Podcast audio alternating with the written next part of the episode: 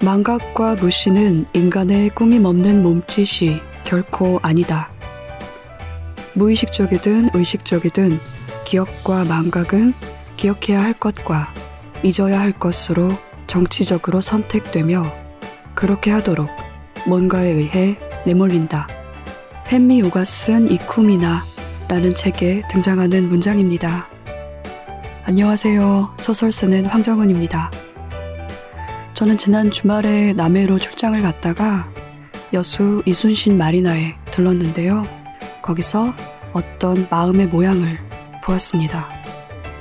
그 마음은 사람의 모양을 하고 있었고 요트 선착장으로 실습 나왔다가 사망한 현장 실습생의 영정을 들여다보고 그 앞에 꽃을 두는 사람을 향해 침을 뱉고 혼잣말처럼 욕을 건네는 성인의 모양을 하고 있었습니다. 일어나서는 안 되는 사건으로 사망한 학생의 죽음을 향해 손을 모으고 애도의 글을 적는 마음이고 다시는 이런 일이 일어나지 않도록 뭐라도 하겠다고 다짐하는 마음도 마음이고 그 마음을 향해 그리고 그 죽음을 향해 굳이 침을 뱉는 마음도 마음이라서 여러모로 마음이 부서지는 경험을 했는데요. 그때 제 가방 속에 책 두 권이 은유 작가님의 알지 못하는 아이의 죽음과 최진영 작가님의 일주일이 들어 있었습니다. 여수에서 제가 사는 동네까지 8시간 걸려서 돌아왔는데 바로 이틀 뒤면 이 책들에 대한 이야기를 나눌 수 있어서 다행이다 라는 생각을 하면서 사람을 그 중에 어른들을 그리고 삶을 생각하는 제 마음의 모양을 생각해 보기도 했습니다. 오늘 방송에서는요, 참 다양한 모양을 하고 있는 어른들을 향해 골똘하게 묻는 청소년 화자들이 등장하는 소설을 함께 읽겠습니다. 황정은의 야심한 책 시작합니다. Check it out, check it out, check it out, check it out, check it out, check it out, check it out, check. Check it out, check it out, check it out, check it out, check it out, check it out, check it out, check it out, check it out. 책이라우 청취자분들은 성장하다 라는 단어를 들으면 어떤 생각이 먼저 드시나요? 저는 성장하다 라는 말을 들으면 아무것도 쓰이지 않은 흰 종이 한 장이 떠오릅니다. 언제든 무엇이든 내가 원하는 것을 적을 수 있는 무한하게 열린 시공간. 그 시간과 공간을 미래라고 부르기도 하겠죠. 오늘은 이러한 성장의 의미를 되새기는 아주 특별한 공모전 소식을 전해 드리려고 합니다. 제1회 창비교육 성장소설상 소식인데요. 성장소설상 공모전에서는 각자의 자리에서 묵묵히 오늘을 살아가는 우리 모두의 이야기를 담은 소설을 기다립니다. 청소년과 청년, 중장년, 노년 등 모든 세대의 성장을 다룬 작품이면 응모가 가능하고요. 장르 불문, 신인과 기성작가 구분 없이 모두 참여하실 수 있습니다. 원고 마감은 2021년 12월 15일 수요일까지이고요. 대상에겐 1000만원, 우수상에겐 500만원의 고료를 지급합니다. 수상작들은 책으로 묶여서 독자들과 만나게 되고요. 공모전과 관련한 자세한 소식은 창비교육 홈페이지 www.창비edu.com에서 확인하실 수 있습니다. 성장이라는 말을 들으면 가슴이 두근거리는 여러분의 많은 관심과 참여를 바랍니다. 이 광고는 출판사 창비교육과 함께합니다. Check it out, check it out, check it out, check it out, check it out, check it out, check it out, check. Check it out, check it out, check it out, check it out, check it out, check it out, check it out, check it out, check it out. 네, 오늘은 올해 여름에 신작 일주일을 발표하신 최진영 작가님을 모셨습니다. 어서 오세요. 안녕하세요. 네, 안녕하세요. 감사합니다. 제가 일단은 작가 소개부터 언급하고 가겠습니다. 최진영, 소설가, 장편 소설 당신 옆을 스쳐간 그 소녀의 이름은 끝나지 않는 노래 구의 증명 해가 지는 곳으로 이제야 언니에게 겨울방학 등의 소설책을 냈고요. 좀 전에 말씀드린 대로 일주일 세 편의 단편을 모은 책을 출간하셨습니다. 책이 나오고 나서 벌써 가을인데요. 네. 이제 여름에 나온 책인데 네. 한계절이 이미 지나갔단 말이죠. 네. 요즘 뭐 하면서 지내시나요? 입동이 얼마. 전이었나요? 그래서 겨울 준비하면서 네. 글은 거의 못 쓰고 있고, 예, 이런 이런저런 외부 활동이나 그런 거 하면서 지내고 있어요. 그래서 겨울을 기다리고 있어요. 네. 겨울을 좋아하시나요? 네, 겨울을 좋아하고 모든 계절을 좋아하는데 사실은 보통 겨울에 제가 글을 많이 쓰더라고요. 이제 네. 지난 시절을 돌이켜 보니까 그래서 겨울이 오면 그냥 전기 방석 위에 앉아서 글 써야지 네. 그러고 있어요. 네. 집에서 글을 쓰시는군요. 네, 네, 네. 네. 네. 제가 예전에 최진영 작가님을 방송으로 한번 만난 적이 있거든요. 네, 네, 책다방이라는 네. 팟캐스트에서 벌써 한 7, 8년은 된 것 같은데 네. 그때 최진영 작가님이 한 인- 여러 인상적인 이야기들을 해주셨지만 전기세 이야기를 아, 네. 하셨어요. 그때 저는 상당히 공감을 했는데 음, 그때 얼마라고 하셨죠? 대단히 적은 비용으로 생활비를 쓰신다고. 여름에는 900 얼마 나온다고. 네네네 그렇게 말씀하신 것 같아요. 네. 네. 천 얼마는 왜 뭐, 천 얼마가 네. 나온다는 이야기를 들은 것 같은데 네. 전기방석 쓰시니까 최근 겨울에는 좀 쓰시겠네요. 네, 네, 네. 네. 겨울에는 가스비가 많이 나오죠. 네. 네, 근데 요즘은 그렇게까지 아껴가면서 살지는 않고 있고, 네. 그 방송을 들으신 분들이 있나 봐요. 그래서 전 몰랐는데, 저는 모르는 곳에서 제 걱정을 해주시는 분들이 있더라고요. 그러니까요. 네, 최진영 네. 그렇게 산다더라. 네. 야, 집에 방한 텐트 쳐놓고 산다더라. 뭐 네. 이렇게 걱정해 주시는 분들이 있더라고요. 네. 그거를 이제 한 몇 년 지나서야 알게 됐어요. 네. 그렇군요. 네. 괜찮습니다, 이제. 네. 900원보다는 조금 이제 네. 약간 개선된 환경에서 네. 작업을 하고 계시는 걸로 네. 알겠습니다. 네. 저도 사실은 걱정을 좀 했거든요. 아, 너무 네, 그래가지고 네. 음. 오늘은 일주일 단편집 일주일의 일을 중심으로 이야기를 해볼 텐데요. 음. 일주일에는 세 편의 단편이 실려 있고 그중 첫 번째 작품이 일요일이라는 단편입니다. 음. 그리고 이 소설은 은유 작가님의 알지 못하는 아이의 죽음을 읽고 썼다고 에세이에도 쓰셨는데요. 그 책을 바탕으로 소설을 쓸 수밖에 없었다. 라고 하셨는데 자세한 이야기를 듣고 음. 싶습니다. 제가 원래 은유 작가님의 책을 되게 좋아해요. 그래서 나오면 늘 찾아서 보곤 하는데, 이때도 이제 은유 작가님이 책을 내셨다 그래가지고, 이제 사서 봤죠.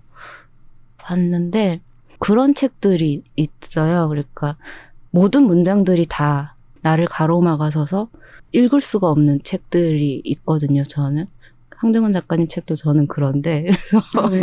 뭔가 나를 되게 가로막고 서 있는 느낌이어서 그래서 그때 이 알지 못한 아이의 죽음도 어 책을 쭉쭉 읽어 갈 수가 없었어요. 모든 문장들이 다 나의 생각을 가로막아서 그래서 음 책을 다 읽은 다음에 어 그때 이제 마감이 있어서 단편을 썼어야 됐는데 다른 이야기를 생각을 못 하겠더라고요. 그래서 이 책에서 받은 이 느낌? 화나는 지점이 많았고, 네. 그래서 그런 거를 생각을 계속 하다가 일요일이라는 작품을 쓰게 됐는데, 작가님도 아시겠지만 어떤 책을 읽고 그 책을 바탕으로 글을 쓴다는 게 너무너무 위험하고 어려운 그렇죠. 일이잖아요. 네. 예, 아예 제가 뭔가 생각지도 못했던 것을 도용할 수도 있고, 그리고 어쨌든, 어, 그 책 속의 인물이나 사건을 가져와서 쓴다는 게 약간 좀 어려운 일인데, 그래서 그 쓰기를 되게 주저하면서도 지금 당장 내가 쓸 수 있는 이야기는 이것뿐인 것 같아서, 예, 그때 썼었죠. 은유 작가님의 알지 못하는 나이의 죽음이라는 책 자체가 그런 면이 있는 것 같아요. 네, 네. 읽어버리면 뭔가가 달라지는데 네. 뭔가가 달라져요. 네. 그래서 그 책의 영향을 받아서 거기 실린 이야기들의 영향을 받아서 뭔가를 내가 쓰거나 음. 생각하거나 그 책에 대해서 뭔가를 말할 수밖에 없는 그런 책인 음. 것 같아요. 네. 네. 맞아요. 말씀 들으니까 음. 당사자라거나 당사자 나는 당사자가 아니다라거나 어떤 글 쓰는 사람의 자격 같은 것에 대한 고민을 많이 하신 것 같아요. 음. 네, 네. 그 쓸 수밖에 없다라는 마음을 이게 어떻게 보면 아주 강력한 글쓰기 동기가 될 수도 있지만 그만큼 또 쓰는 사람을 괴롭히는 그런 음. 동력이기도 한 것 같거든요. 네. 스트레스가 혹시 크지는 않았는지. 딱 그 지점이 있는 것 같아요. 이거를 안 쓰는 것보단 쓰는 게 나한테 낫다라고 네, 네. 느껴지는 지점이 이- 있어요. 그러니까 네. 이 이야기를 내가 쓰면 어 너무 좀 어려울 것 같은데 라고 이렇게 미뤄뒀다가도 이렇게 지지부진하게 안 쓰려고 애쓰느니 쓰는 게 낫다 나에게도 좋고 어 그렇게 딱 생각이 드는 순간은 이제는 잘 써보려고 노력을 하게 되는 것 같아요. 어, 미뤄두기보다는 그럼 잘 써보자. 저 이런 거 물어보려고 했는데 네. 스트레스를 많이 받으실 땐 뭘 아, 뭘 하시는지 팁이라도 좀 얻어가려고 저도 저는 다른 거 없이 그냥 막 걷는 것 같아요. 네, 네, 밥- 산책을 다니시는군요. 네. 밖으로 나가서 많이 걸어요. 네. 네. 그러면 좀 뭔가가 날아가는 느낌도 들고, 그리고 저는 또 잠을 잡니다. 네. 약간, 그러니까 전원 스위치 내리는 느낌으로 술을 마시고 잠을 잡니다. 아, 네. 술, 그 잠이 아니라 술 아닙니까? 잠이 아. 포인트예요. 네. 네. 잠을 자기 위해서 술을 마시고 잠을 자고 일어나면 약간 좀 다시 시작하는 기분 같은 게 들어가지고 네. 세상에. 네. 아, 저랑 같은 생각을 하시네요. 네, 잠을 자는 게 좋은 것 같아요. 네, 그쵸. 네. 산포하고 잠자는 거, 네, 둘 네. 다 정말. 네. 저, 지난번 방송 때 제가 언급을 했지만, 한번 죽었다가 다시 살아난 아. 것 같은 그런 느낌도 있고, 그래서 아, 음. 저도 자주 잡니다. 음. 일주일은 자음과 모음 트리플 시리즈로 출간이 됐는데요. 세 편의 단편을 한 권의 책으로 엮는 기획인데 처음에 제안을 받고 청소년이 주인공인 소설 세 음. 편을 한 권의 책에 담고 싶었다라고 하셨어요. 근데 이 기획이 아니더라도 제가 읽은 최진영 작가님의 작품들은 데뷔작부터 꾸준하게 청소년 하자로 소설을 쓰셨거든요. 네, 네. 이유를 혹시 들을 수 있을까요? 어, 많은 화자 중에 청소년 화자 드린 이유. 그러니까 저도 그것을 생각하고 쓰는 게 아니어서 어, 뒤늦게 이유를 제가 생각해 보게 되더라고요. 나는 왜 나보다 어린 친구들을 화자로 내세워서 자꾸만 글을 쓰는 걸까? 이제는 그러니까 초창기에는 쌓여 있는 데이터가 없었으니까 그런 질문을 할 이유도 없었는데 지난 한 10년 동안 데이터가 쌓였잖아요. 그리고 돌아보니까 청소년 화자가 많더라고요. 그래서 뒤늦게 저는 저 자신에게 물어봤죠. 왜, 왜 그러고 있을까? 근데 아마도 그러니까 제 어떤 기질이나 성장, 생각 같은 게 청소년에 좀 가까운 것 같고, 첫째는. 두 번째는, 그러니까 제가 지나온 나이잖아요. 아직 그 노년기는 제가 모르는 나이고 청년 청소년기는 뭔지도 모르고 지나왔고 아직도 그 시절을 이해한 건 아니지만 어쨌든 제가 한 번은 살아본 그래서 계속 돌이켜 볼 수 있는 그런 나이대여가지고 그때에 많이 쓰는 것 같고 그리고 점점 이제 제가 나이가 들수록 느끼는 거죠. 그들에겐 발언권이 없다라는 것을 어른들은 얼마든지 발언권을 얻을 수 있어요. 그리고 먼저 말할 수 있는 존재들이고 네. 명령하거나 지시하거나 훈계하거나 할 수 있는 존재들인데 10대들은 발언권이 없어요. 예. 그들은 그냥 무슨 얘기를 하면 뭐 철부지가 되든지 어떤 식으로든 평가를 당하거든요. 애어른이 되든지 철부지가 되든지 뭐. 그래서 그들의 말을 그대로 들어주는 어른들이 별로 없다 라는 생각도 들고 또 한편으로는 너무 많은 의무가 있고 권리는 그다지 없는 것 같은 나이? 라는 생각도 들고 그래서 제가 이미 한 번 살아봤기 때문에 계속 돌이켜 볼 수 있잖아요. 네, 그래서 더 소설 화자로 많이 내세우는 것 같아요. 네. 최지훈 작가님의 소설들이 청소년 화자들이 자주 등장을 하지만 결국 이야기하는 거, 그러니까 그 소설을 통해서 화자의 시선으로 노려보는 이야기들이 음. 많은 경우 이제 어른들과 음. 어른들이 강하게 연루된 그리고 어른들이 만들어 놓은 세상이라는 음. 말이에요. 그래서 저는 최지현 작가님의 소설에 이 청소년 화자들이 등장하는 게 어떻게 보면 가장 정확한 시선을 갖추는 방법일 수도 있겠다. 음. 일단은 째려봐야 되는데 내가 어른의 입장에 화자를 내세우게 되면 그게 그렇게까지 가능하지가 않은 거예요. 왜냐하면 이 사람 이미 연루된 사람이라서. 네. 그래서 저는 작가님이 하고자 하는 어떤 이야기들, 특히 어른들의 형편없음, 음. 이걸 말하는 이야기들에 정말 알맞은 시선인 것 같다. 음. 청소년 하자가.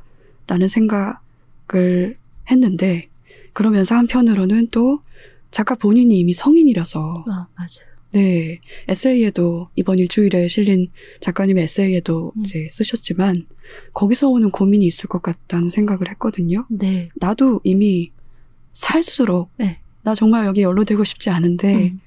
그럴 수밖에 없잖아요. 그런 음. 성인이라서 음. 이렇게 매서운 눈을 가진 청소년 하자로 소설을 쓸 때내 음. 인물, 내가 만든 인물들이지만 그의 시선이나 질문에 어떻게 상처를 받거나 좀 변명을 하고 싶어진다거나 네. 이런 순간들 없었는지 궁금해요. 어, 상당히 많죠. 그러니까 네. 어, 굉장히 경계를 하는데도 불구하고, 어, 어느 순간부터는, 어, 그니까 제가 뭐 30대 초반, 20대 후반에는 도대체 세상이 왜 이따위인가? 라는 질문을 자꾸 하는 사람이었다면, 어느 순간 나도 어른이라는 것을 깨닫고, 어른이 아닌 척 하는 게 너무나도 비겁한 짓이라는 것을 네. 자각한 순간부터 세상이 왜 이 모양이냐면 하고 설명을 해야 되는 존재가 됐더라고요. 작가 본인이요. 네. 네. 근데 그 설명을 하면 너무 이제 처참한 순간들이 있고 설명하는 방식으로 뭔가를 강요하는 것 같기도 하고 이해를 요구하는 것 같기도 하고 어 그래서 이제 어느 지점부터는 그이 모양인 세상에서 나는 어떻게 살아야 되는가라는 거를 더 그런 질문에 집중을 하게 된 것 같은데 제가 쓰는 청소년 하자들이 정말 이해할 수 없는 그 세상에 작가님 말씀대로 저도 연루되어 있고 그 시스템 안에서 살아가고 있고 그 안에서 굉장히 못된 짓도 많이 하고 있고 그렇기 때문에 때로는 내가 쓴 문장들이 나를 굉장히 공격할 때가 있어요. 네. 그러면 세상에. 네. 쓰면서 그냥 내가 이런 문장을 썼으니까 좀 다르게 살아보자라는 참회의 마음으로 네. 사람은 변할 수 있는 존재니까 뭐 이런 문장을 썼으니까 이제는 좀 다르게 살아보자라는 생각이 들어요. 그리고 어떻게 보면은 저는 그 시기를 지나왔지만 제가 이해하지 못했던 시간이기도 하거든요. 이미 살아봤지만 그렇지만 다시 살 수는 없고 그래서 그 시기에 대해서 저도 계속 질문을 던져보는 것 같아요. 그리고 나는 왜 지금 이런 인간이 되었는가에 대한 답도 거기서 자꾸 얻으려고 하는 것 같기도 하고. 말씀 들으니까 최진영 작가님의 작업이 작가 본인을 굉장히 시달리게 하는 그런 작업일 것 같다는 생각도 들어요. 네. 되게 어 나란 인간이 되게 그 싫어질 때가 많아요. 네, 음, 그렇지만 음 써야죠. 그 아까 어른이 아닌 척하는 것이 비겁하다는 자각이 있었다라고 하셨는데 그거 좀 여쭤봐도 될까요? 뭐 어떤 계기가 있었는지. 음, 그것에 굉장히 커다란 계기는 세월호일 건데, 왜냐면 그때 되게 너무너무 급하고 이기적인 어른들의 모습을 많이 봤고 그게 저한테 없는 모습이라고 부정할 수 없었어요. 저는. 예. 그래서 그 커다란 계기는 그때인데 그때가 어떤 이제 점화가 되어서 저 자신이 그러니까 정화. 점화, 점화. 그러니까 불을 붙이듯이 뭔가 네. 딱 그때 뭔가가 딱 켜진 거예요. 그러면서 더 이상 어른이 아닌 척 하는 것은 옳지 않다라는 네. 생각이 들고, 어, 저 자신에 대해서 다시 보게 됐었죠. 그래서 30대 중반부터 저는 좀 약간 달라진 것 같아요. 네. 못된 짓도 아까 말씀하셨는데 대체 무슨 못된 짓을 하십니까? 궁금하네.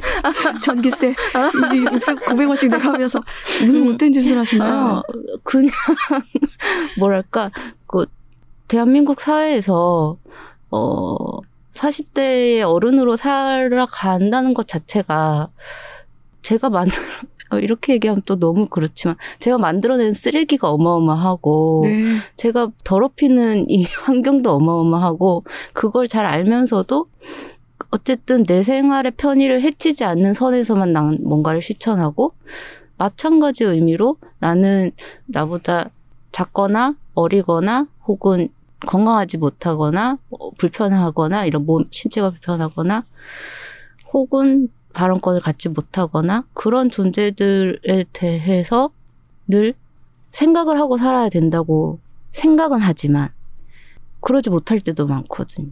네.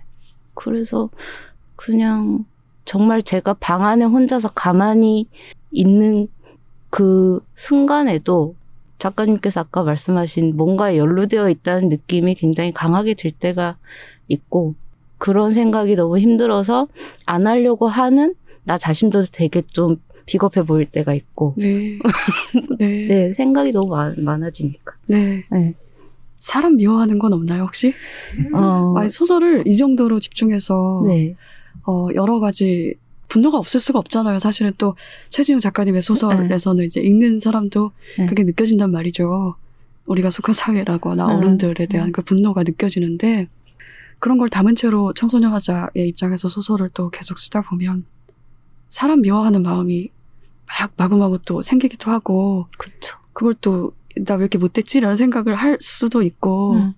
그런 순간은 없었나요? 이거 너무 무례한 질문인가? 아니요. 네. 어, 저는 미워하는 마음은 나쁘지 않다고 네. 생각을 하고, 네. 네. 그냥 마음껏 미워합니다. 네, 네, 좋네요. 네. 네. 음. 저도 그럼 마음껏 미워하기로. 미운 건 마음껏 미워하기로. 네, 그게 마- 필요하죠, 또. 네, 미우, 네. 미운 사람은 마음껏 미워하는 네. 편입니다. 미워합시다. 네. 음. 작가님의 신작인 일주일에는 일요일, 수요일, 음. 금요일이라는 제목으로 세 개의 단편이 실렸습니다. 일요일의 화자는 특성화고에 다니는 청소년. 음. 수요일의 화자는 특목고에 다니는 청소년. 금요일의 화자는 일반계 고등학교에 다니는 청소년인데요. 맨 처음 실린 단편인 일요일. 이 단편에 이미 이세 고등학교에 다니는 입장이 존재하기도 해요. 화자인 나, 그리고 특목고로 진학하는 친구인 도우, 그리고 일반계고로 진학하는 민주. 이렇게 이미 등장을 하는데, 수요일과 금요일의 화자는 또 도우와 민주가 아니더라고요. 음.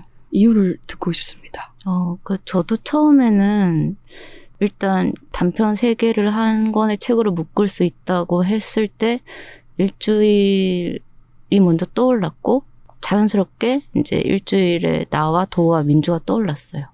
그래서 이 세 명이 각각 주인공인 세 편의 소설을 쓰고 싶다라고까지 생각을 했는데 이제 일, 일요일을 쓰면서 생각했던 도우와 민주의 캐릭터가 제가 쓰고자 하는 수요일과 금요일의 캐릭터와는 잘 안 어울리는 것 같더라고요. 네. 네, 그래서 이걸 어떻게 끼워 맞춰서 도우와 민주의 이야기로 써보고 싶은 마음은 굴뚝 같았지만 그것은 나의 어, 능력이 아니다 라는 너무 많은 제약이 된다. 네, 다음 이야기를 쓰는데. 네, 네. 어, 도우와 민주를 주인공으로 고집하다가는 소설을 쓸 수 없을 것 같다라는 생각이 들어서 그냥 과감하게 그 계획은 버리고 수요일과 금요일에 주인공을 따로 만들었는데 이게 제가 기획을 하면서도 너무 자기적이다라는 생각이 들었어요. 네. 어, 왜 자기- 그런 생각을 하셨나요? 어,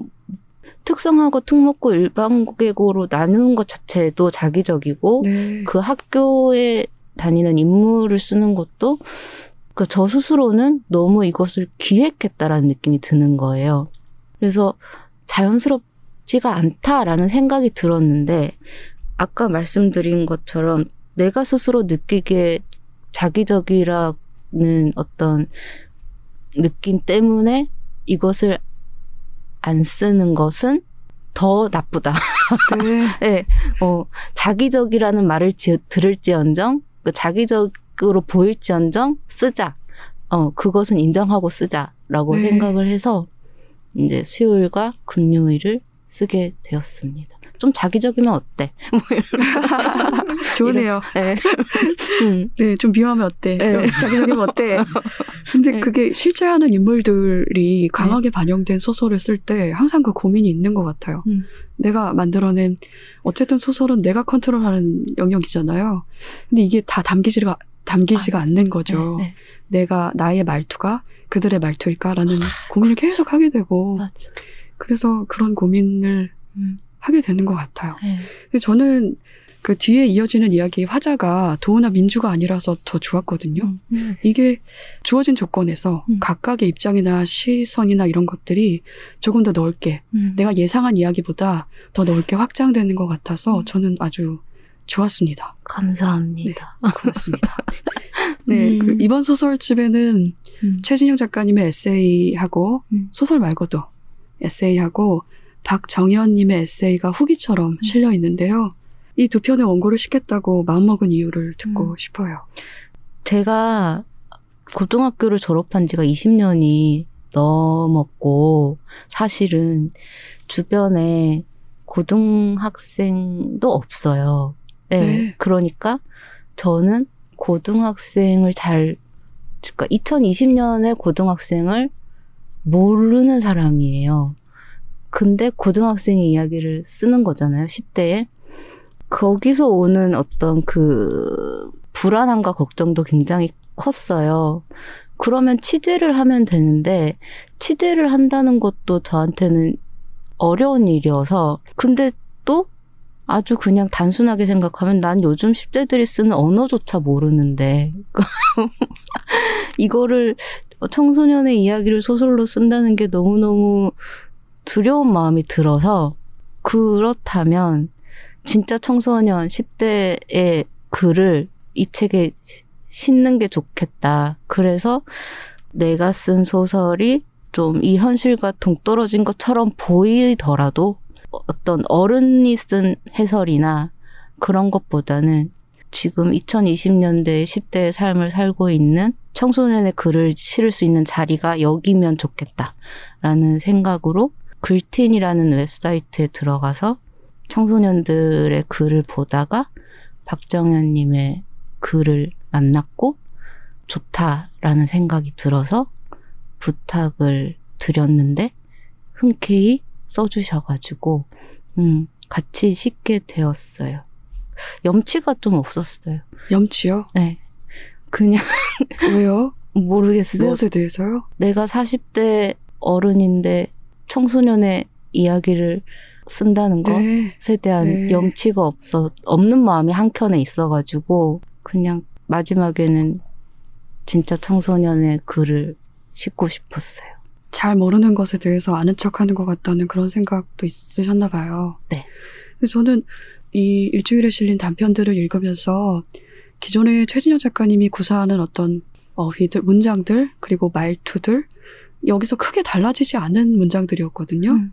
근데 모르겠어요. 저도 10대를 주변에 많이 겪어본 상황이 아니라서 그렇게 느껴졌는지도 모르겠지만 이게 저는 너무나 10대가 너무나 청소년의 시선이다라는 생각을 음. 하면서 읽었거든요. 그렇다면 그리고 박정현 님의 글은 그 그냥 그대로 이 책에 실린 소설들의 연장인 것 같다는 생각도 했어요. 음, 최진현 작가님의 소설과 연결되는 음. 바로 연결되는 이야기인 것 같았고 음.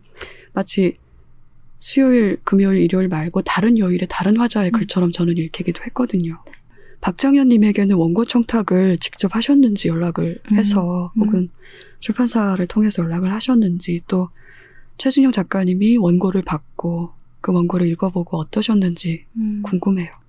그러니까 출판사를 통해서 연락을 드렸고 제가 따로 연락을 하진 않았어요. 네. 네. 그리고 출판사를 통해서 이제 에세이를 받고 저는 박정현님의 글을 읽으면서 내가 어, 너무 10대를 10대의 틀에 가둬놓고 봤던 것 같다라고 다시금 깨달았어요.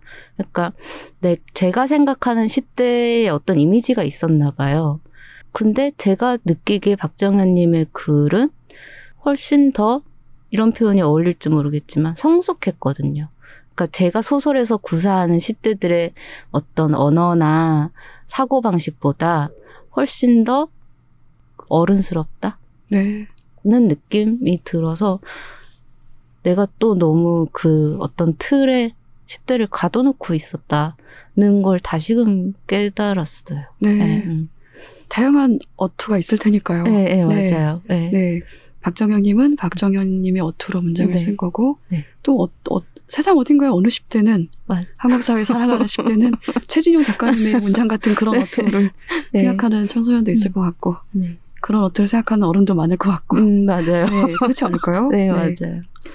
작가님의 작품에 등장하는 청소년들은 소설이나 또 작가님의 에세이에도 등장하는 말이지만 이미 늙어버린 음. 것 같은 그런 시선을 가지고 있습니다. 작가님의 소설에 청소년이 등장할 때, 그럴 때 저는 조금 더 긴장을 하면서 읽게 돼요. 음, 성인이, 성인이 화자로 등장하는 소설보다 음. 최진영 작가님의 소설에 청소년이 등장할 때, 이거는 뭔가 처음부터 각오를 하고 읽어야 될 것 같은 그런 준비를 좀 하고 음. 읽는데, 음. 이게 왜냐하면 저는 이 청소년들이 질문과 답을 다 가지고 있는 화자들인 것 같아서, 음. 그 예를 들어서, 이거는 왜 그렇지? 하고 묻는데, 몰라서 묻는 질문들이 아닌 거예요. 음. 왜 그렇지? 하고 묻고, 왜냐하면 하고 신랄하게 음. 답을 하고, 너는, 그리고 나는 왜 이렇지? 하고 물은 다음에, 왜냐하면 또 답을 해요. 근데 그 답이 너무나 읽는 사람의 마음을 정확하게 찔러와서, 이렇게 질문과 답만으로도 소설이 진행되기도 하고, 그리고 그것이 또 어떤 부분에서는 아주 두렵고, 음. 저는 이미 세상이 이 모양이고, 그들이 겪는 고통에 책임 있는 그런 어른 입장이라서인지, 그래서 두렵고 또 가슴 아프기도 했거든요. 그렇지만 또 무엇보다도 저는 작가님의 화자들이 문제들을 애둘러 생각하지 않아서 그게 정말 좋습니다.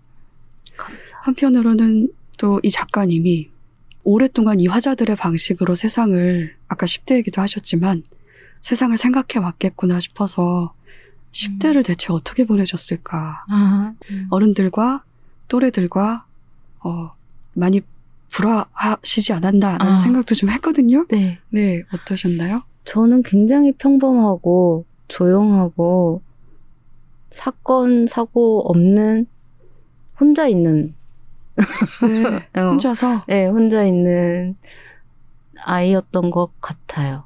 그, 어, 그때는 제가 불화를 일으키거나, 이렇게 따져 묻거나, 이 세상이 정해놓은 방식대로 살지 않겠어 라고 외치는 아이는 아니었고, 오히려 조용히 따라가는 존재였던 것 같아요. 그때는.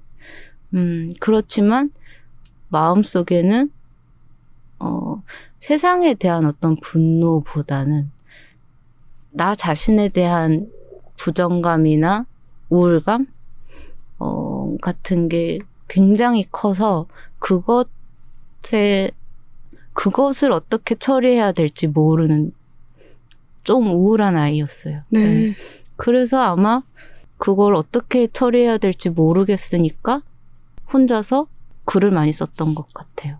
조용한 10대를 보내는 청소년 같은 경우에는 작가님처럼 이렇게 어떤 분노라기보다는 이런 자기 자신을 부정하는 마음들, 생각들, 그리고 우울감, 이런 걸 더 많이 느끼는 것 같아요.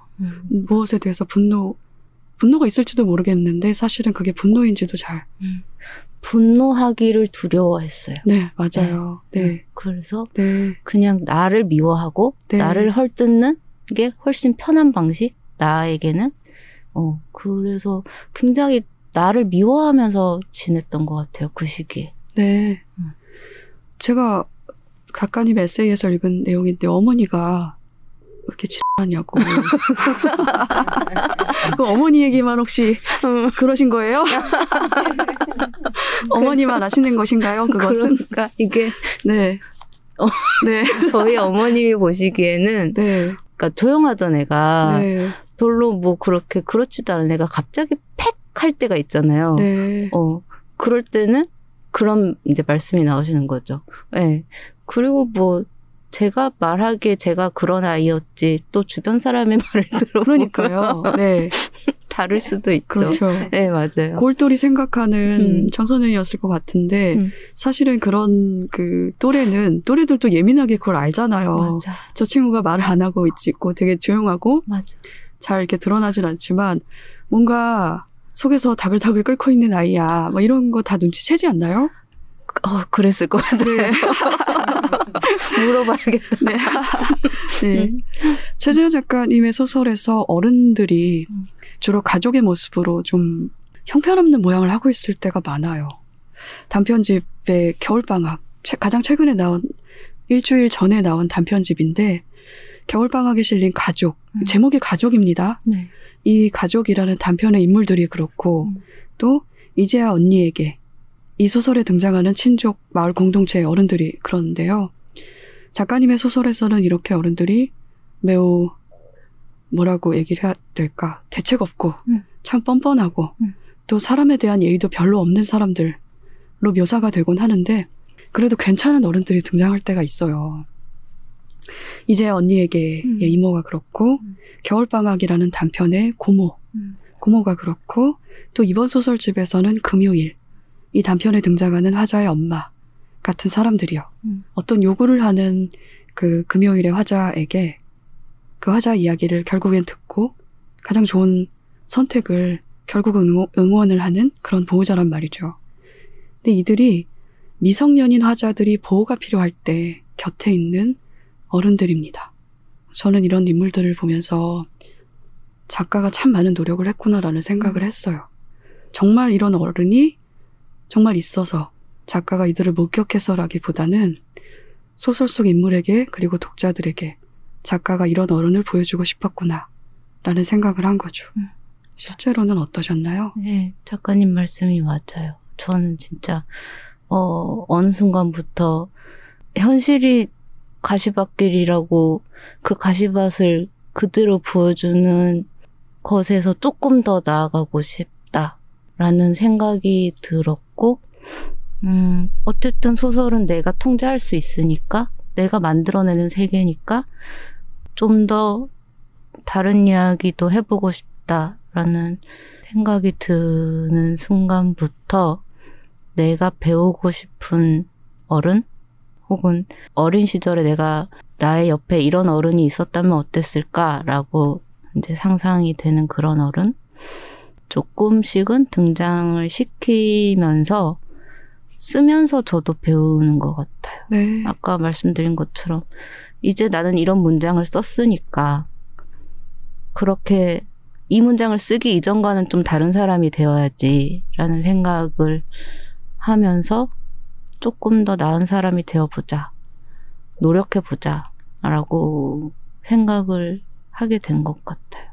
이런 어른이 되고 싶다는 바람을 포함한 인물이기도 한 거네요. 네. 네. 그러니까 그런 문장을 어, 생각지도 않았던 때와 그래도 생각을 하고 문장으로 표현한 다음에는 현실에서 이후에 그와 비슷한 상황에 내가 있을 때 나는 좀 다르게 할 수 있을 것이다. 왜냐하면 그런 상황을 써봤으니까. 음. 그래서 그런 어른들은 어떤 면에서 보면 쓰는 저를 위한 어떤 어 인물들인 네. 것 같아요. 그렇기도 하고 또 말씀 듣고 보니까 시뮬레이션 네. 같기도 하고요. 네. 내 삶의 시뮬레이션. 네, 연습을. 네. 네. 근데 또 한편으로는 말씀 듣다 보니까 이 소설들의 그 쓰기에 가장 강력한 동기가 알지 못하는 아이의 죽음이라는 책인데 그 책에 사실은 끔찍한 어른들이 현실에 존재하는 그리고 죽음의 원인이 되기도 하는 많은 경우에 그런 어른들이 등장을 한단 말이죠. 현실의 어른들이 이러한데 소설에서 내가 제시하는 이런 어른들을 뭐랄까 내가 좀 지금 내 소설 속 인물을 통해서 좀 변명을 하고 싶은가? 음. 세상에 이런 어른도 있어. 음. 라거나 이렇게 되고 싶어 하는 어른도 여기 있어. 음. 이런 이야기를 하고 싶은 마음도 있었을 것 같아요. 음, 그쵸. 그리고 그냥 이건 너무 좀 큰 바람일 수도 있는데 어쨌든 제 소설의 주요 독자층은 성인이라고 저는 생각을 하거든요. 네. 네. 그리고 제 책을 읽은 사람이라면 아까 제가 말씀드린 것처럼 조금은 다르게 행동할 수도 있지 않을까? 한번 그 상황을 글자로 봤기 때문에 그러면 우리가 조금은 달라질 수 있지 않을까? 라는 생각도 들고 어, 알지 못하는 아이의 죽음에서 이제 제가 봤던 좀 비겁한 어른들도 있지만 한편에는 죽음을 맞이한 청소년 노동자들을 위해서 그들의 삶을과 그들을 애도하기 위해서 그들의 죽음을 기억하기 위해서 부단히 애쓰는 어른들도 있거든요. 그렇죠. 그쪽을 우리가 더 많이 보, 보면 좋겠다. 네. 음, 네. 음, 세상에. 음. 저도 최근에 비슷한 이야기를 한 적이 있어서 지금 너무너무 공감이 되고 그러네요. 네. 음. 세상에 분명히 좋은 것들이 있는데 음. 그렇지만 세상은 좋거나 행복한 것들이 그렇게 길거나 자주 있는 게 아니라서 맞아. 참 낙담하고 절망하기가 쉽지만 음. 좋은 것들이 분명히 있고 있어. 그거를 없는 셈 치지만 않으면 음. 기본은 한다. 맞아. 저는 그런 생각을 좀 하고 있거든요. 네. 네. 저의 저희- 굉장히 거친 문장들을 네. 되게 아름답게 정리해주고 계세요. 아, 이럴 수가 아니야. 저희, 네. 왜, 뭐, 하이파이브라도 해야 될 네. 것 같은데.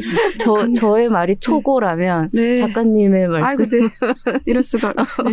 완성된 네. 원고다. 아, 민망합니다. 네. 그런, 이야- 이런, 이런 훈훈한 이야기가 약간 오갔고요. 네. 네. 그 에세이 얘기를 계속 하게 되는데요. 일주일에 최진영 작가님의 에세이도 한 편 실려 있어요. 음. 제목이 사사롭고 지극한 안부를 전해요. 음. 인데요. 제목을 이렇게 지은 이유를 혹시 음. 들을 수 있을까요? 그냥 어, 저는 에세이가 좀 소설 쓰기보다 훨씬 힘든 영역이거든요. 아, 저도 그래요. 네, 저도. 이거를 네. 도대체 그러니까 소설은 픽션이라고 내가 생각을 하고 얼마든지 이거는 픽션이니까 하고 내 생각을 거침없이 오히려 표현할 수 있는데 에세이는 이것은 내, 나를 전면에 내세우고 쓰는 글이니까 어디서부터 어디까지 쓸 수 있을까가 가늠이 안 되는 순간들이 있어요. 그래서 에세이 쓰는 게 좀 힘든 편인데 그래서 이번 에세이를 쓸 때는 한 사람에게 말을 건다라는 느낌으로 이거를 세상에 내보이는 글이야라기보다는 어, 내 앞에 있는 딱 그 한 사람한테 이런저런 이야기를 해보는 느낌으로 써보자 라는 생각으로 일단 제목을 그렇게 많은 다수에게 전하는 안부라기보다는 바로 당신에게 내가 이런 내 마음을 나에게 이런 일이 있었고 나는 이 글을 이런 식으로 썼고 나는 나의 10대는 이랬어 라고 이제 바로 당신에게만 이 글을 보여준다는 느낌으로 쓴 것 같아요. 네. 저도 그런 마음으로 써서 네. 저희 오늘 방송에서 여러 번 뭔가의 싱크로가 일어나면서 음. 생각이 상당히 음. 그러니까 결이 비슷하다는 생각이 좀 드네요. 네. 사사롭고 지극한 안부를 전해요에서 최진용 작가님이 성장이라는 말을 쓰셨는데요. 이제 나는 성장하고 싶다. 근데 저는 작가님이 성장이라는 말을 싫어하지 않습니까? 네. 왠지 그런 생각을 왠지 그럴 것 같아서 제가 그 음. 말을 보고 음. 깜짝 놀랐어요. 네. 좀 놀랐는데 음. 이게 놀란 이유가 작가님의 강렬한 이 화자들이 대부분 청소년이었기 때문인 것 같기도 하고 이들이 뭐 굳이 내가 성장해서 저 뭐 같은 어른들처럼 되고 싶지는 않은 그런 청소년들이란 말이죠. 네, 또 네. 그런 이야기를 아주 잘 써온 작가님이라서 갑자기 성장하고 싶다라고 하셔가지고 제가 많이 놀랐는데 음.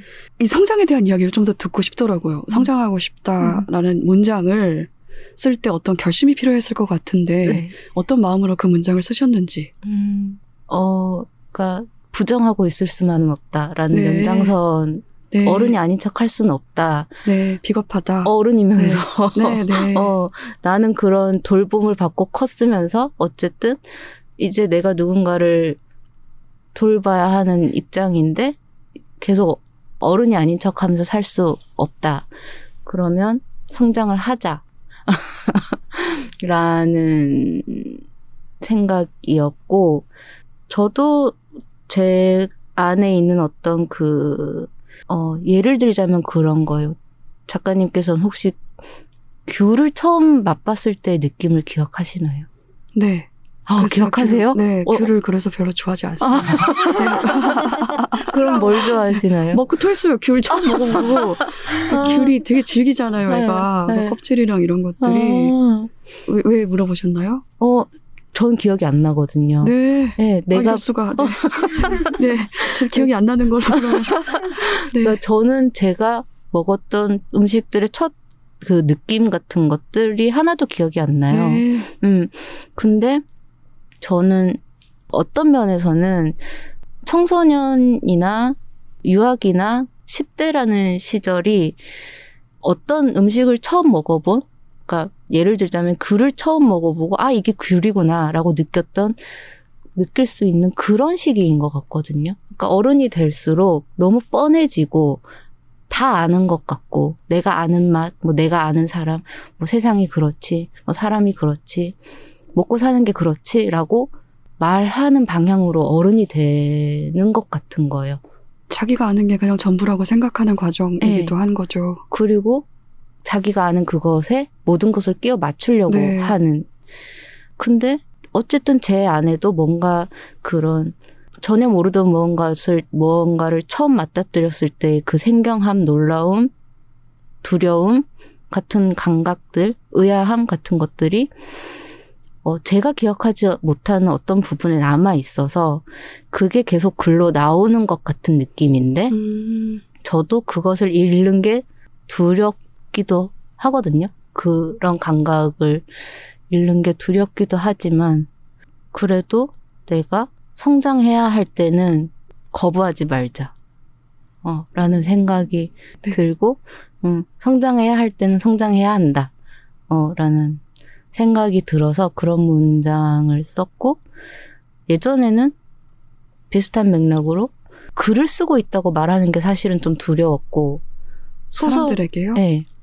소설을 씁니다라고 말하는 것도 두려웠고, 앞으로 오래오래 소설을 쓰고 싶습니다라고 말하는 것도 두려웠어요. 그거는 어떻게 보면은 약간의 선언이잖아요. 앞으로 오래오래 글을 쓰겠다라고 말을 하면 난 그걸 지켜야 되니까. 음, 그런 게 두려웠는데, 어, 이제는 오래오래 쓰고 싶습니다라고 말하는 편이 더 낫겠다. 네. 라고 생각하게 됐어요. 비슷한 맥락으로. 네, 그래서 성장하자. 네. 글을 쓰자. 뭔가 나- 단념하고 계시는 것 같은데. 표정과, 네. 저는 이렇게 표정을 보고 있지 않습니까, 지금? 바- 얼굴이 바- 마스크 때문에 반밖에 안 보이지만, 그런 게 약간 느껴져서 네. 좀, 네. 받아들이자. 네. 네. 음. 그러고 보니까 귤은 첫 먹었을 음. 때 기억한다기보다 가장 강렬한 걸 기억한 걸 수도 있겠네요. 음, 네. 아, 네. 근데 이런 식으로, 그러니까 방금 하신 말씀을 들어보니까 시선이 달라지는 음. 일이 있을 수도 있겠다. 소설 안에서. 앞으로 쓸 소설에. 네. 내가 여태껏 봐온 대로 좀 거칠게 말해서 마구 째려볼 수는 없겠다. 음, 혹시 이런 걱정을 하지는 않으셨나요? 걱정이 되는데, 어, 일단 써봐야 알겠죠.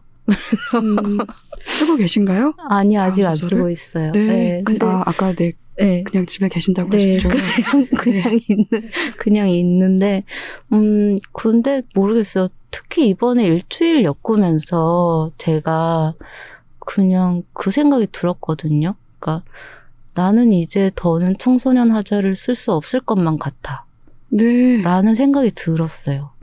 네. 왜 그랬는지 모르겠는데, 그래서 오히려 더 이거를 엮고 싶었던 것 같아요. 그러니까 한 권의 책에 청소년 하자가 주인공인 한 권의 책을 만들고 싶은 욕구가 그래서 오히려 더 있었던 것 같아요. 음. 저는 그 화자들이 무척 필요하다고 생각을 하고 있는데 음. 이제 안 쓰실 거라니까 아니에요. 깜짝 어, 네 조금 더 써주세요. 어, 예, 저도 네. 더 쓰고 싶은데 모르겠어요. 마음속에 어떤 그런 목소리가 자꾸 들려요. 이게 끝, 여기가 끝이 아닐까? 네. 라는 내가 더 쓸 수 있을까? 라는 생각이 자꾸 든다는 게 저도 약간 좀 신기한데 지금이 되게 중요한 변곡점인 것 같다는 생각이 드네요. 네, 그러니까 어 음, 자신이 없어요. 네. 예전에는 그런 생각을 안 했거든요. 그러니까 난 자신 있어라는 생각도 물론 안 했지만 그러니까 청소년 하자를 내세운다는 것에 대한 어떤 자의식도 없었어요. 그냥 정말 쓰는 대로 썼, 썼는데 점점 그런 어, 내가 의식을 하게 돼요. 제가 쓰는 이 청소년 하자를 의식하게 되고 걱정하게 되고 계속 쓸 수 있을까라는 생각도 드는 것 같아요. 글쓰기 자체에 대한 두려움이라기보다는 청소년 화자로 음. 내가 소설을 쓰는 일에 음. 대한 두려움인 음. 거죠. 네. 내가 어른이로구나 이런 자각이 확 오신 것 같아요. 네. 네, 내가 정말 어른이구나. 음. 네. 저는 그런 순간이 글쓰기랑 많은 관련이 있는 것 같은 이야기는 아닌데, 저는 제가, 내가 정말 어른이 됐구나, 이거 느낀 게, 방금 말씀하신, 아까 말씀하신 사회적 사건도 그렇지만, 저는 성장기 내내 그랬고, 뭐, 성인이 돼서도 초반에 교복을 입은 학생들이 모여 있으면 되게 무서웠거든요. 아, 그러니까 이제 학창 시절에 제가 겪은 경험들이 있어서, 음. 그 또래에 교복을 입은 학생들이 모여 있으면 무섭고 그랬는데, 근데 어느 순간 다른 생각이 음. 됐어요. 막 교복을 입고 모여 있는 학생들을 보면 너무너무 걱정이 되고, 좀 마음이 달라지더라고요. 제가 그 순간에 알았거든요. 음. 나 이제 돌이킬 수 없이 어른이구나. 음. 그걸 느꼈는데, 유사한 경험이기도 한 것 같아요. 네, 네, 맞아요. 에세이에 쓰셨지만, 시간이 흐를수록 왜냐하면 음. 하고 시작되는 이야기를 더 자주 하게 된다고 하셨어요. 그 문장이 이렇습니다. 왜냐고 묻기보다 왜냐하면 하고 대답해야 하는 순간이 많아졌다. 되게 슬픈 음. 문장으로 저는 읽었는데 저는 이 일주일이라는 책을 소설보다 뒤에 실린 작가님의 에세이를 먼저 읽고 음. 나중에 소설을 읽었거든요. 음. 그래서 이 문장을 읽을 때 왜냐하면을 왜냐하면하고 대답해야 하는 순간이 많아진다 이 이야기를 작가가 나이를 먹어가면서 세상 돌아가는 사정을 어느 정도 알게 되고 또 각자의 사정이 있다는 걸 알아버리잖아요 어른이 된다는 게 그래서 그게 왜냐하면 하고 자꾸 변명을 해야 되고 음. 그런 어른의 곤궁함 같은 게 분명히 있단 말이에요 음. 그런 어떤 것들이 있는데 이걸 혹시 자주 하는 말일까라는 생각을 했는데 음. 소설을 다 읽고 보니까 말해야 하는 이야기들이 점점 더 많아지고 있다. 음. 음. 그런 의미로도 읽혔거든요. 음. 그이 이야기를 조금 더 듣고 싶어요. 음. 왜냐하면 하고 말하는 일이 대답해야 하는 일이 늘어난다. 그쵸. 저는 계속 질문하는 존재이고 싶어요. 사실은. 내가, 그러니까 뭔지는 알겠는데, 근데 있잖아. 라고 질문하는 존재이고 싶은 거예요. 그러니까 네. 어, 그들이 왜 그런지는 알겠어. 알겠는데, 그래도, 라고 뭔가 그런 식으로 말을 하는 존재이길고 싶지만, 모르겠어요. 어느 순간 제가 의식도 하지 못하는 어떤 때 보면, 그러니까 저는 공감하지 못하면서도 어떤 가진 자나 기득권자나 그런 자들이 왜 그렇게 행동을 하고 있는지에 대해서 제가 설명을 하고 있더라고요. 어, 네. 예. 그러니까 나는 그, 네. 그런 삶을 이해하지 못하고 그런 삶을 긍정하는 것도 아니고 어, 나쁘다고 생각을 하면서도 누군가에게 뭔가 그런 존재들이 왜 그렇게 행동을 하고 그들의 어떤 왜 그렇게 뭐 같은지.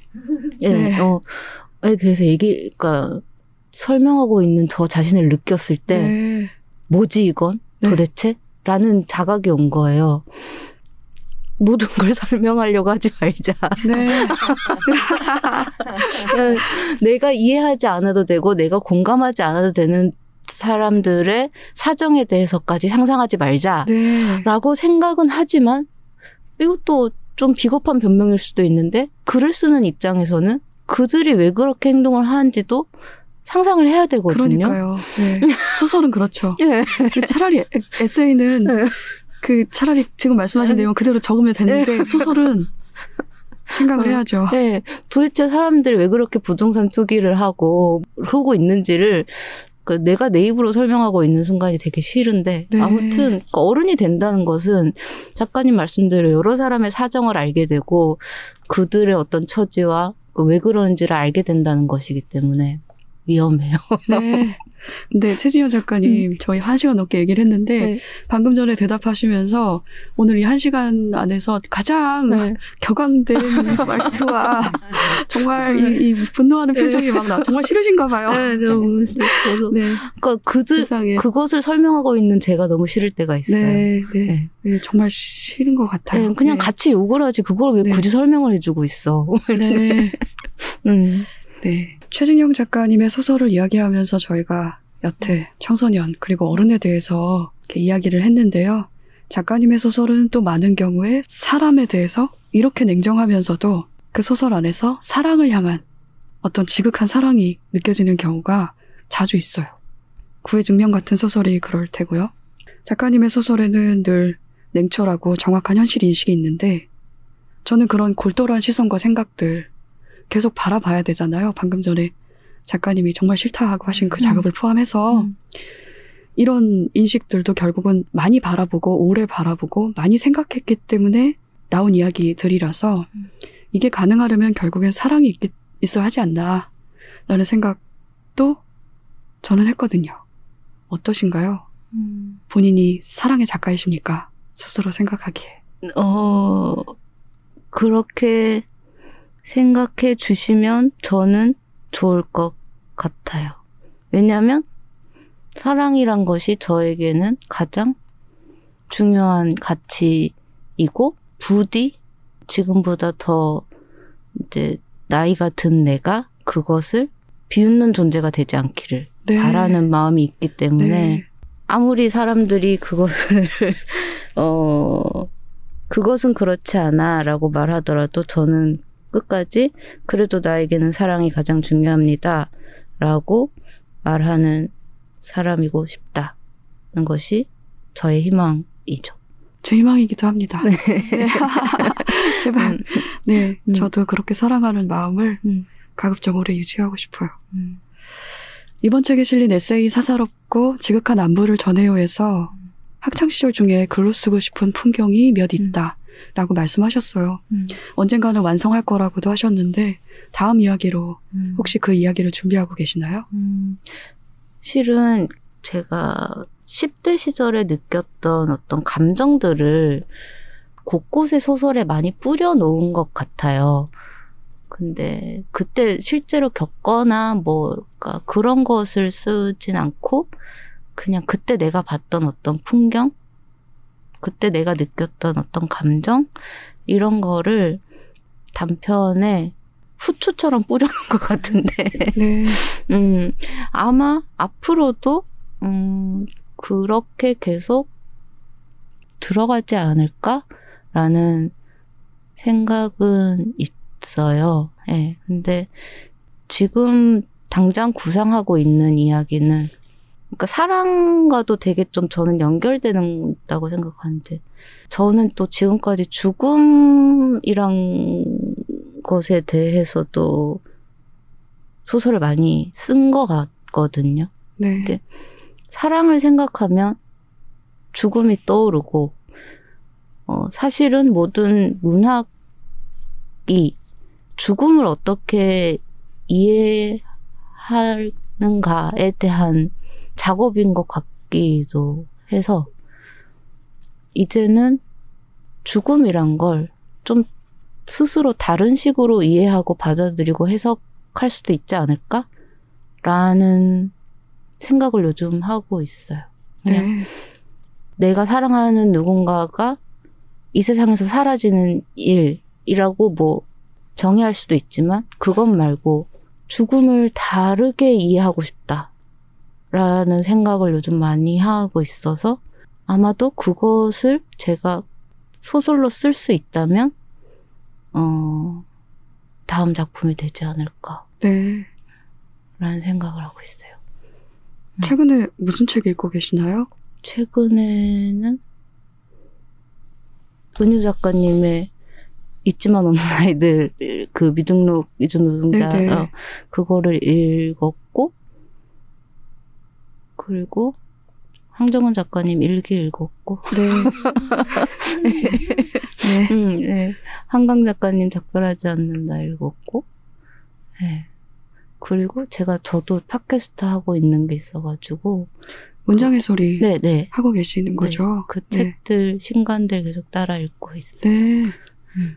문장의 소리는 녹음을 녹음 주기가 어떻게 되나요? 그것도 2주에 한 번. 2주에 한 번이에요? 네. 어떠세요? 그 일은?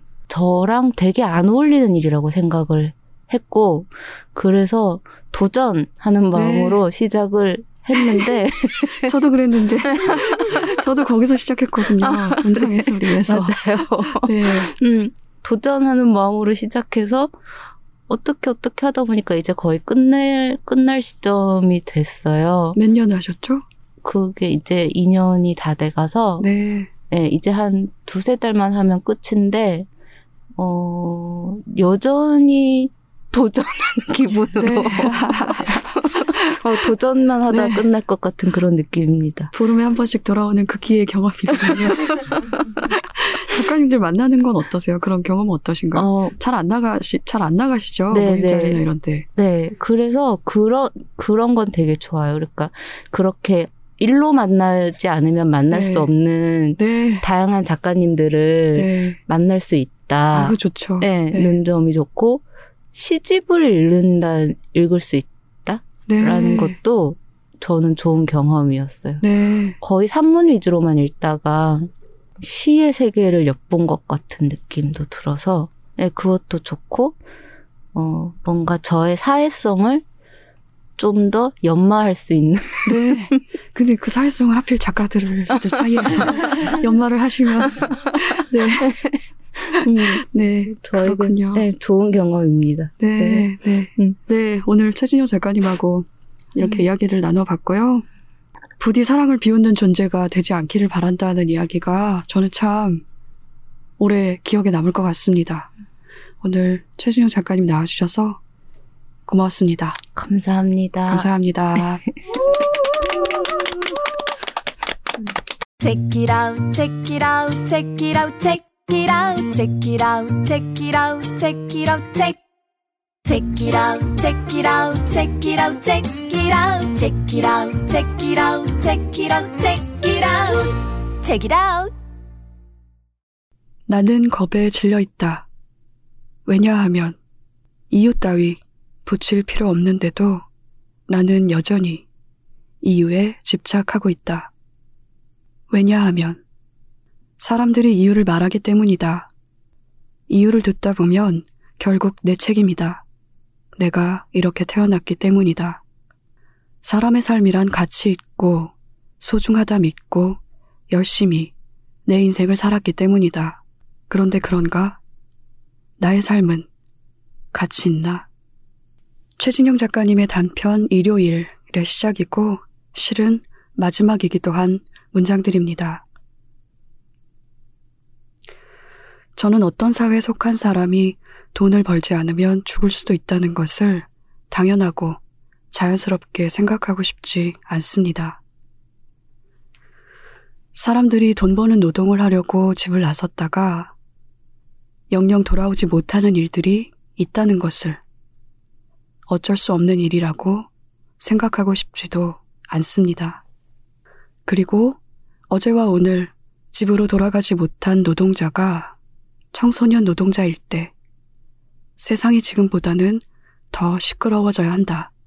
라고 생각합니다.